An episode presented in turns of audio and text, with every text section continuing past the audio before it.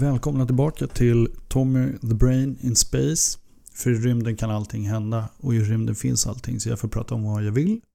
Och du får lyssna på vad jag vill att du ska lyssna på. Men om du inte vill lyssna så kan du alltid avprenumerera på podcasten. Eh, som vanligt var det en stund sedan vi sågs och massor med saker har hänt. Jag menar, vi eh, för två år sedan tror jag spelade jag in ett avsnitt där jag nämnde att det pågick en global pandemi. Och den globala pandemin är typ så här, den känns inte ens relevant längre för nu har vi ett eh, begynnande krig i östra Europa mellan Ukraina och Ryssland och man tänker så här, står vi på randen till tredje världskriget? Jag tror inte att vi gör det. Men vem vet vad läget kommer vara när jag spelar in nästa avsnitt? Bara tänk på en sån sak. En liten astronomiuppdatering från eh, världen med James Webb-teleskopet. James Webb-teleskopet är fullt fungerande. Allting har gått bra enligt plan. Dess livslängd har förlängts med 10 år tack vare att den uppskjutningen gick så bra. Och man har fått tillbaka bilddata från James Webb. Men inga amazing upptäckter har gjorts ännu för det kommer ju vara så att man fotograferar en galax under ganska lång tid för att analysera. Den tar ju liksom emot en foton i timmen från en tillräckligt avlägsen galax. Och så måste man analysera och bygga en modell som visar att det här datat visar att det inre i en galax består av si och så, de här ämnena och så vidare. Så det kommer dröja. Men jag menar, nu är det igång. Nu kommer det komma en stadig ström av eh, vetenskapliga upptäckter tack vare James Webb-teleskopet. Och eftersom James Webb-teleskopet är en sån fantastisk framgång. Ja, alltså, det har gått bra, men vi vet ju inte vad den vetenskapliga effekten kommer att vara av det än, ännu. Då.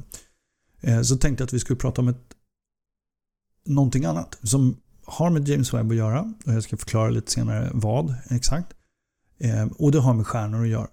Var är stjärnorna? Vad betyder det begreppet egentligen? Jag menar, ett sätt att beskriva vad en stjärna är, är ju att förklara var den är på himlavalvet någonstans. Men givet vad vi vet idag om stjärnor och vad de är för något så inser man ju snart att det är inte information som räcker för oss. Jag menar, om, om jag vill prata med dig om var en specifik stjärna är, eh, dig eller någon annan, så kan man, ju, man kan gå ut en mörk kväll och så kan man hitta Karlavagnen. Eh, men hur gör du egentligen för att hitta den? Jag vet hur jag gör. Jag går ut och tittar på himlen tills jag hittar den. För jag vet hur Karlavagnen ser ut och därför kan jag känna igen den. Men Karlavagnen är en kulturell konstruktion. Oduglig för att kommunicera var den befinner sig om vi pratar med någon som inte känner till stjärnbilden Karlavagnen. Alltså man kan inte använda stjärnbilden Karlavagnen för att diskutera vad den är med någon som inte känner till den. Samma sak med Orion och Orions bälte. Så hur kan vi berätta för någon var en stjärna befinner sig utan att förlita oss på kulturella konventioner? Vi måste ju förlita oss på någonting, men vi vill förmodligen undvika sagor och myter från en specifik kultur i mänsklighetens historia. Hur gör astronomerna? Och början på hela det här, var är stjärnorna? Börjar i Medelhavet, det perfekta stället för att observera stjärnor. Behagligt klimat och ju närmare man kommer ekvatorn desto mindre skillnad mellan dagarnas längd. Skillnad mellan dagarnas längd? Ja, alltså med årstiden så varierar det inte så mycket. Här i Sverige är det mörkt framförallt på vinterhalvåret med den negativa konsekvensen att det samtidigt är oerhört kallt. Ett problem som alltså inte drabbade Hipparchos av Nikaia. Nikaia är en stad i dåvarande Grekland, numera Turkiet under namnet Ishnik. Alltså staden Nikaia hette Nikaia men heter idag Ishnik. Hipparchos anses av många vara antikens absolut främsta astronom. Han uppfann eller utvecklade trigonometri och var den första att räkna på ett heliocentriskt universum. Alltså Helios är grekiska för sol och heliocentriskt betyder helt enkelt att jorden inte är i mitten utan istället solen och att allt kretsar runt den. Han övergav dock sina beräkningar eftersom banorna för planeterna som han fick fram inte bildade perfekta cirklar vilket var något av ett ideal vid den här tiden. Trender kommer och går i vetenskapen. Eh, men varför pratar vi om Hipparchos? Ungefär 135 år före Kristus satte Hipparchos ihop sin stjärnkatalog. Enligt Plinius den äldre, en amazing person som kräver flera avsnitt eh, för sig själv. Men han var en historiker eh, i, hos romarna kan han ha blivit inspirerad att göra sina stjärnobservationer efter att ha observerat, observerat en supernova. Men hur angav då Hipparchos positionerna för stjärnorna? Den katalog som överlevt heter Almagest och sammanställdes av Ptolemaios efter Hipparchos död och i den används något som kallas ekliptiska koordinater. Jag ska inte gå in för mycket i detalj på det men det är ett system som utgår från själva solsystemets rotationsplan och använder sig av vinklar i förhållande till det här rotationsplanet. Alltså om du tänker att solsystemet eh, roterar så är det faktiskt så att alla saker roterar i i princip ett plan. Om man utgår från det planet så kan man ha vinklar i förhållande till det. Då. Idag använder man ett annat system som kallas ekvatoriellt koordinatsystem. Det ger en viss enkelhet. Man mäter vinkeln från jordens ekvator till en stjärna och från en tänkt longitud, en linje från nord till sydpol, då får man koordinater för stjärnorna på en tänkt sfär som omger jorden och man kan hitta dem med ett teleskop. Har man ett automatiskt teleskop som är kalibrerat kan man ange koordinaten och den pekar sig själv automatiskt dit. Hur som helst är man rätt säker på att Hipparchos sammanställde positioner och ljusstyrka på ungefär 800 stjärnor. Allt medan han bara behövde ha på sig ett tunt lakan som kläder. Men förstås utan teleskop och datorer, alltså bara genom att använda blotta ögat. Men vår galax består, vet vi sedan en lång tid tillbaka, av mellan 100 och 400 miljarder stjärnor. Och vi är dessutom helt säkra på att de rör på sig. De cirklar runt ett supermassivt svart hål i Vintergatans centrum och de påverkar varandra med sin gravitation. Om vi ska förstå Vintergatan och galaxer i allmänhet behöver vi veta så mycket vi kan om stjärnorna i dem. Inte bara var de är på himlen just nu genom att titta ut. För det blir ju så att om vi använder det här ekvatoriella koordinatsystemet så har vi en sfär runt om oss och så kan vi säga var på den här sfären som en stjärna är. Men en stjärna står ju inte still egentligen. Vi kan egentligen inte märka att den rör sig för det är så stora tidsrymder som går åt för en stjärna att röra sig runt eh, Vintergatans mitt. Men den har ju en hastighet. En stjärna kan vara på väg mot oss, den kan vara på väg bort från oss och den rör sig i förhållande till alla andra stjärnor och Vintergatans centrum. Så vi behöver veta var de är, vart de är på väg och var de kommer ifrån. Och det här kan vi göra i en stjärnkatalog som en sån som Hipparchos publicerade. Men det säger sig självt att om galaxen består av 400 miljarder stjärnor kan vi inte rikta teleskop på jorden skötta av människor mot natthimlen och bara notera var de befinner sig någonstans. Inte för att vi inte har försökt. 1801 till exempel publicerade en fransk astronom, Jérôme Lalande, en katalog med positioner och magnituder, alltså den den synliga eh, ljusstyrkan hos en stjärna, för 47 390 stjärnor baserade på observationer från Parisobservatoriet. 47 000 stjärnor, det är inte dåligt. Men tänk om stjärnorna varierar i ljusstyrka. Hur noterar vi rörelser om alla observationer är manuella? Lalande lär ju knappast ha observerat alla stjärnor flera gånger för att notera avvikelser från sina tidigare observationer.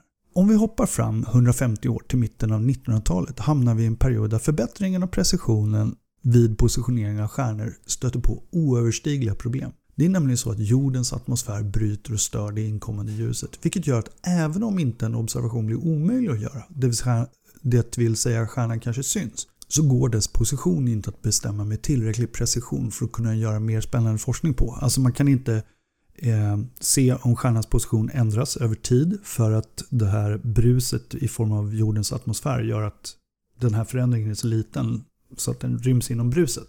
Eh, distorsionen från atmosfären. Och bara själva mängden stjärnor ställer ju också till det. Så hur bryter man det här dödläget? Man tänker förstås att man ska bygga ett rymdteleskop som gör allt det här helt automatiskt ute i rymden. Det första steget i det här projektet var ett uppdrag som hette just Hipparchos, uppkallat efter den grekiska astronomen, som kanske startade då hela konceptet med en noggrann stjärnkatalog. Det här uppdraget genomfördes av Europeiska rymdstyrelsen mellan 1976 och 1997 och central för arbetet var en svensk astronom, Lennart Lindegren, som tog fram matematiska modeller som krävdes för att genomföra 3D-positionering av stjärnorna baserade på de observationer man gjort med Hipparchos. Vad gjorde han för modeller då? Jag kan säga att jag har gått in på hans hemsida på Lunds universitet och eh, tittat lite på hans eh, vetenskapliga publikationer. Och Det är mycket så här indimensionella observationer omvandlade till 3D-positionering och så vidare. Men Framförallt handlar det om en matematiskt noggrant uppbyggd modell för att ta bara en stor mängd data och transformera den till 3D-positioner senare. Vi kommer lite till det, de matematiska beräkningar man behöver göra. Det här uppdraget, Hipparcos, befann sig i omloppsbana runt jorden från 1989 till 1993. Det var inget stort teleskop, bara 29 cm i diameter. Men på den tiden kartlade den 118 000 stjärnor med en precision som motsvarar att se ett mynt på 2500 km avstånd. Och det var egentligen, man kan säga att det här var en proof of concept, Hipparchos. Det var en försmak på arbeten som skulle komma att utföras av rymdteleskopet Gaia. Och det är här kopplingen till James Webb-teleskopet kommer. Man placerade det här rymdteleskopet på Lagrange-punkt nummer 2, en och en halv miljon kilometer från jorden.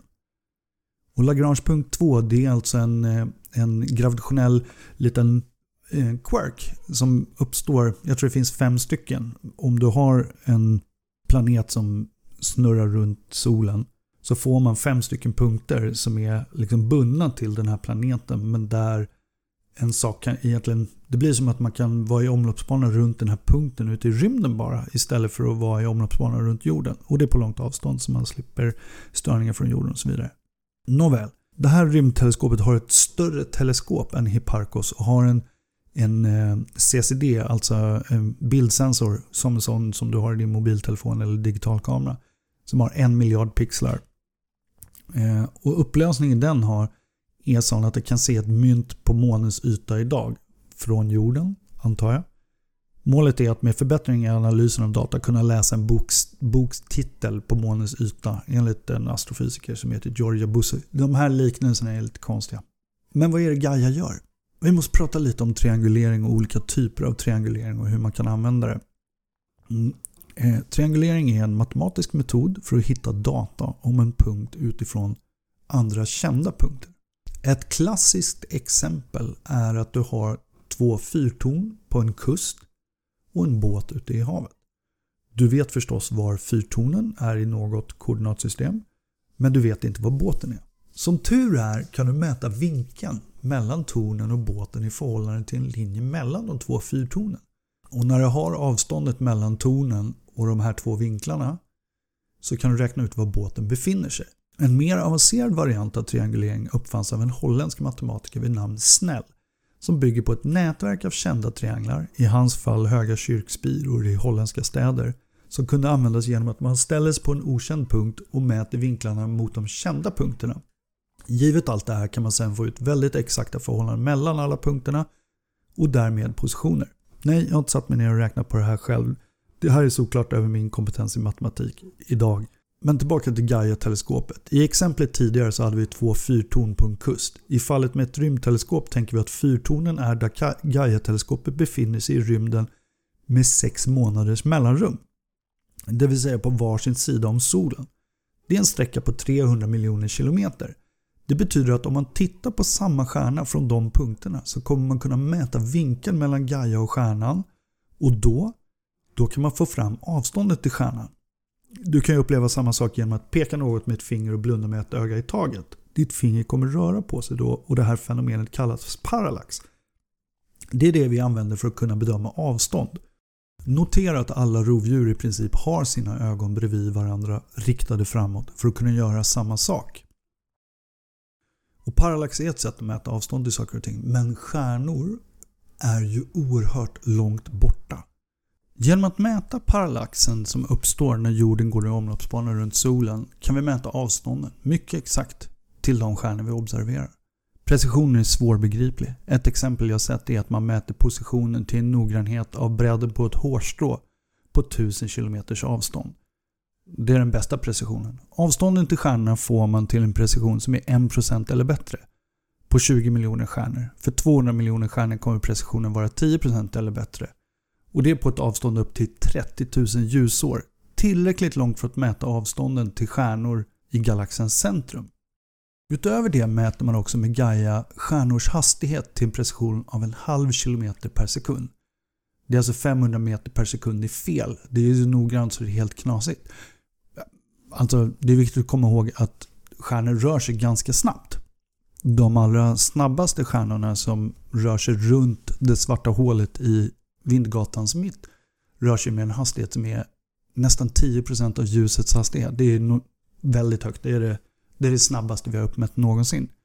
Så att felet bara är 500 meter per sekund ger oss en väldigt hög eh, noggrannhet. Eh, när man har allt det här datat så kan man, precis som Snell gjorde, den här holländaren, kombinera ihop datat för att korrigera det ännu mer. För man har ju ett nätverk av trianglar och positioner i tre dimensioner för alla de här stjärnorna Så man kan jämföra med varandra för att korrigera ihop eh, det här ännu bättre. Men vad ska man då göra med allt det här datat? En kärnfysiker har sagt att astronomin är den coolaste vetenskapen. För så fort vi bygger ett observatorium och skickar ut det i rymden så upptäcker vi nya grejer. Innan jag avslutar här, så Gaia gör en sak till som är ganska häftig. Den mäter uppenbar ljusstyrka och färg på alla stjärnor. Apparent brightness är hur ljus stjärnan ter sig för oss här på jorden. Vet man så hur långt bort stjärnan är så kan man faktiskt räkna ut dess verkliga ljusstyrka. Och har man sen även vilken färg stjärnan har, då börjar man veta massor av saker om hur stor den är, hur gammal den är och i vilken fas av sitt liv den befinner sig i. Eh, av storleken och färgen kommer även hur mycket den väger. Om man vet vad en stjärna är, vilken färg den har och hur den rör sig, då kan man förutsäga vart den är på väg och räkna ut var den har varit. Gaia har idag kartlagt mer än en miljard stjärnor i Vintergatan. Det ger sådana resultat som att en forskargrupp som koncentrerat sig på dvärggalaxen Sagittarius som befinner sig på 65 000 ljusårs avstånd från Vintergatan. Enligt deras modeller har den rört sig genom Vintergatan minst tre gånger med tätare och tätare frekvens. Den galaxen håller helt enkelt på att slukas av Vintergatan som är mycket, mycket större. Den första kollisionen var för 5-6 miljarder år sedan. Nästa för 2 miljarder år sedan och den senaste för en miljard år sedan. Så mycket hade man tydligen kunnat räkna ut tidigare. Men datat från Gaia antyder att den första kollisionen mellan våra galaxer kan ha lett till solens födelse. När en galax passerar genom en annan så krockar inte stjärnor med varandra. Avstånden är för stora. Men hela upplevelsen skapar gravitationellt kaos som rör om i grytan. Tänk på det som två vätskor som har olika densitet och så släpper man en sten i dem. Då kommer allt virvlas omkring ordentligt. De gasmoln där stjärnor föds kan tryckas ihop och veritabla födslostormar skapas där och massor med stjärnor föds. Ett forskarteam tog Gaia-data för att hitta åldern på en miljon stjärnor inom 6400 ljusår från solen och fann att de skapats i tre olika födslostormar för 5,7, 1,9 och 1 miljard år sedan. Skapade den första kollisionen solen? Solen klev in från kulisserna för ungefär 4,6 miljarder år sedan vilket får en att tänka att den kan ha en relation till den här första krocken mellan dvärggalaxen och Vintergatan. En annan astronom har studerat äldre stjärnor. Att de är äldre ser man på att de inte innehåller tyngre grundämnen, vilket astronomer kallar metaller, utan endast väte och helium. Ja, du hörde rätt. För en astronom så är allt som är tyngre än väte och helium en metall. Ehm, men väte och helium är de enda två grundämnena som fanns efter universums födelse. Så om man tittar på en stjärna och den bara har ett spektrum med väte och helium i, då vet man att den är jättegammal. Innan Gaia så använde den här astronomen markbaserade teleskop och manuellt arbete för att skriva avhandlingar om ett par tusen stjärnor med data insamlat under 25 års tid. Men med hjälp av Gaias färgindex över stjärnorna så har han noterat att han kan skapa en rimlig uppskattning av metallinnehållet för samtliga stjärnor i hela Gaias katalog. Alltså mer än en miljard stjärnor. Det Gaia gör är alltså inte bara att samla ihop data om var stjärnorna finns på stjärnhimlen. Utan Gaia samlar ihop data som visar var stjärnorna befinner sig i tre dimensioner. Och även i fyra dimensioner då om man tänker sig tiden eftersom den kommer observera varje stjärna minst 70 gånger under hela sin livstid. Och den noterar dess hastigheter eh, om de är på väg mot oss eller ifrån oss genom att titta eh, på hur mycket ljuset eh, rödskiftas. Dopplereffekten. Vad är dopplereffekten? Dopplereffekten är det som uppstår om du till exempel hör en ambulans åka emot dig. Så ändras eh, Eh, ljudet när ambulansen är på väg mot dig och när ambulansen är på väg bort ifrån dig. Det är helt enkelt så att ljudvågorna trycks ihop av att liksom, ljudet åker framför ambulansen för ljudet är snabbare än ambulansen. Men varje gång ljudet skickas ut så kommer liksom ambulansen lite närmare. Så effekten blir faktiskt att ljudet blir högre, får en högre frekvens än vad det skulle ha om ambulansen stod stilla. Samma sak gäller för stjärnor. Om en stjärna rör sig mot oss så blir ljuset från stjärnan förändrat. Och om den är på väg bort ifrån oss så blir det eh, också förändrat och det kallas för rödskiftning och dopplereffekt. Men i och med att vi vet var stjärnorna befinner sig i tre dimensioner och vart de är på väg eh, så kan vi bygga en tredimensionell modell över två miljarder stjärnor. Och man kan faktiskt, i och med att vi vet var de är på väg, det är nämligen så här att eh, den här fysiken är inte så komplicerad. Man kan ta hänsyn till Einsteins relativitetsteori. Eh, men själva modellerandet av två miljarder stjärnor är inte superduper komplext rent matematiskt. Det är det att det är väldigt, väldigt mycket data. Men vi, vi har datorkraften idag så att vi kan göra det. Så vi kan alltså bygga en, en, en modell över Vintergatan som vi kan spola framåt i tiden och spola bakåt i tiden och simulera vart alla stjärnorna tar vägen. Givet det här grunddatat, grundinställningen som vi har att stjärnorna är här och där. Så från att gått från en pseudo 3D-modell där stjärnorna befinner sig någonstans på en sfär som omger jorden så har vi nu en modell som är egentligen oberoende av jorden och tydligare beskriver stjärnornas verkliga platser ute i en 3D-rymd. Och det är ganska häftigt. Det här datasättet som Gaia samlar ihop, där den tittar på varje stjärna minst 70 gånger, kommer omfatta 100 000 gigabyte. 100 000 gigabyte med rådata. Och Det här datat kommer sedan behandlas och kanske växa tiofalt efter behandling. Och Det här datat släpps och är helt öppet för alla forskare över hela världen. De gör datadumpar en gång om året.